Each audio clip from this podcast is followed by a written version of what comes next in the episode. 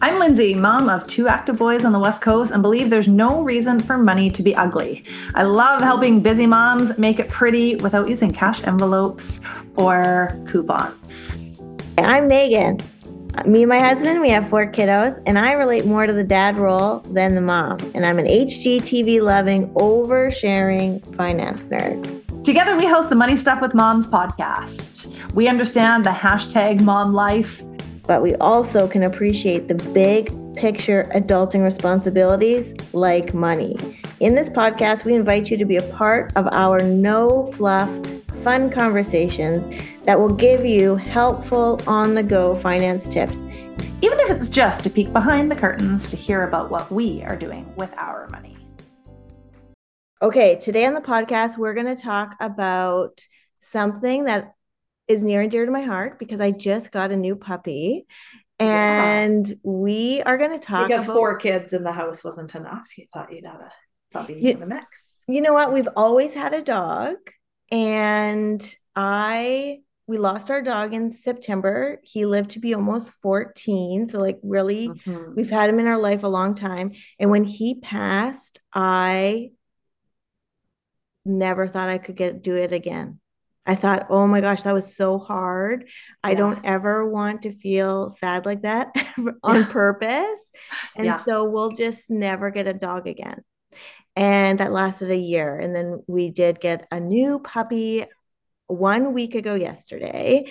And things are going really good. I'm really happy we decided to go for it. Um, yeah, we have one, we do have four kids, but the kids are older now too. So, like, they're actually helpers like actually well so, it's only been a week so we'll it's only been a week months. yes yeah. so and in a yeah and then in a few months the puppy will will be less puppy so it's one of those things where we'll see what happens um, but we do live in the country and so i don't have a lot of the same you know restrictions on me that if i lived mm-hmm. in the mm-hmm. city or in a condo that i would have on me like i can literally just open a, a, door and she can run out to use the washroom if she needs to i don't yeah. have to go out with her yeah. um and she'll come back you're not all fenced are you no i have no fences but she does yeah. come back um the other thing is i am really benefiting from it like a lot of people i work from home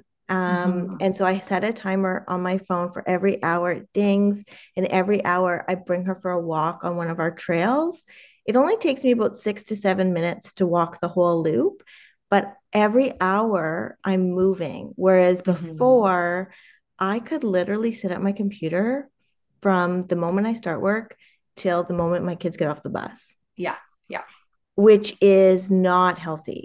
So me and Lindsay before recording this podcast, we were saying, "Oh yeah, you got a new puppy. Like, how's that going?" And then she mentioned something about pet insurance, and man, oh man, do we have different? Meghan's opinions. head exploded. so I thought, stop talking immediately. I'm hitting record. We need to put this on real time so that hash this out. Yeah, like this is like the no fluff money stuff where we're both money you know financial professionals. We do this for a living and we can still have separate unique differing opinions on the matter. Yes. so she mentions pet insurance and i say hard no. No way did i buy pet insurance. And i said why you have it? And she says absolutely no brainer Okay, yeah. so you go first. Couldn't be more opposite on our uh, initial opinions on this one, hey? You have to tell me why do you think it is so important to you? So we got a dog during the pandemic. Uh, she was born in March of 2020, so she's a full-blown pandemic puppy. And we did a few things uh, financially when we got her. Um, I'll share more about those uh, maybe later, but um, we bought pet insurance right away um, because so the reason that we bought it right away is because of the pre-existing conditions challenge that can come up. Um, i didn't know everything about this puppy and if you don't already have insurance um, pre-existing conditions are usually not going to be covered by any type of insurance. So I didn't want to find out that she had some genetic condition or a bum knee or something like that, you know, 6 months in and now I'm on the hook for that for the rest of this dog's life because as you know they become a part of your family and you are not going to deny them medical care especially if it's um, something that is causing them pain like a bad knee or something along those lines. And so i bought it right away with that intention. Let's get it now and let's keep it for a little bit while we get to know this dog while she goes through her initial uh, vet you know appointments and, and such um, we decided to keep it at this point. Uh, we still have it. And um, the reason that we decided to keep it is because I have seen so many families with multi thousand dollar vet bills um, that they don't have the cash for. And I could come up with the cash, but I can come up with the $60 a month easy and so, when faced with those two options, so that's what we spend. I think it's anybody that's owned pet insurance knows it usually goes up every year, which is really freaking annoying. Uh, so, it goes up every year. They get you with these, you know, reasonably low rates, and then it goes up and up and up but uh, I believe that we are at 6154 or something along those lines right now. Um, and that to me is, I mean, insurance is the, the lottery ticket that you hope to never cash, right? And that is worth the $60 uh, lottery ticket on a monthly basis. I know that if something really bad happened, I don't have to come up with the money. I don't have to use my emergency fund that really is there for the humans in my life not the canine. Um, I don't have to go into my vacation fund because we really like to vacation, um, or any of those other funds. You guys will hear uh, all sorts of my my bank account uh, budgeting theories uh, in future episodes. But uh, that that was it for me. First off, had to get it uh, right when she was a puppy until we knew about the health, and decided to keep it because I can find the sixty dollars easier than I can find the five thousand. Hey, Meghan here. I don't mean to interrupt the episode, but I just wanted to pop in and say how grateful Lindsay and I are to have you choose us to be in your earbuds today. If you have a quick second, we would really appreciate you hitting the subscribe and leaving us a five star review. It really helps us promote our podcast more than you know. Now, on to the rest of the episode. Interesting. Very so, interesting. Okay. Now so you. So I also I'm not against insurance by any means. I do agree with you that insurance is the lottery ticket that you hope to never cash. It's better to have it and not need it than need it and not have it. But when it comes to the pet thing, would rather increase what I put in my slush fund. So I'm I know that you mentioned, you know, your budgeting and your account architecture and all that. We'll we'll get into that. One of the requirements um, that I have with my family and every single client that we work with is they need to have a slush fund. And so slush fund is for expected but unexpected expenses. And if you have a pet, it is a no brainer and I hate to skip to the worst case scenario, but I have to say it. Your pet will pass one day. And the last thing that you want to worry about when you're going through that is money. I would rather take the $60 that I was paying for pet insurance, add it to my slush fund, every year accumulate, you know, 750 odd dollars in that account every year and hopefully not need it. But if I do need it, I have it. Self insurance. Yeah. But I'm I'm not against it. It's just personally, I I'm not going to do it. Mm-hmm. Fair. I um I didn't mention that I uh there's another piece to my method, which is also putting $25 away every month.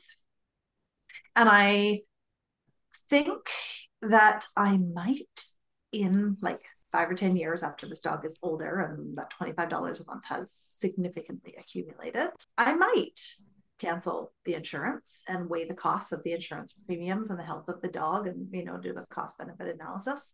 So i do the same thing.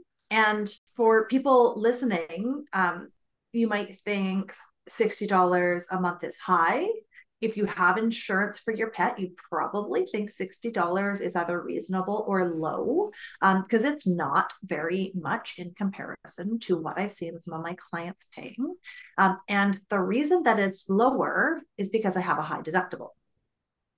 And I would use my $25 accumulated mm. fund as the deductible. Um, I did not want to spend $100 a month or $80 a month or, you know, whatever the case might be on pet insurance.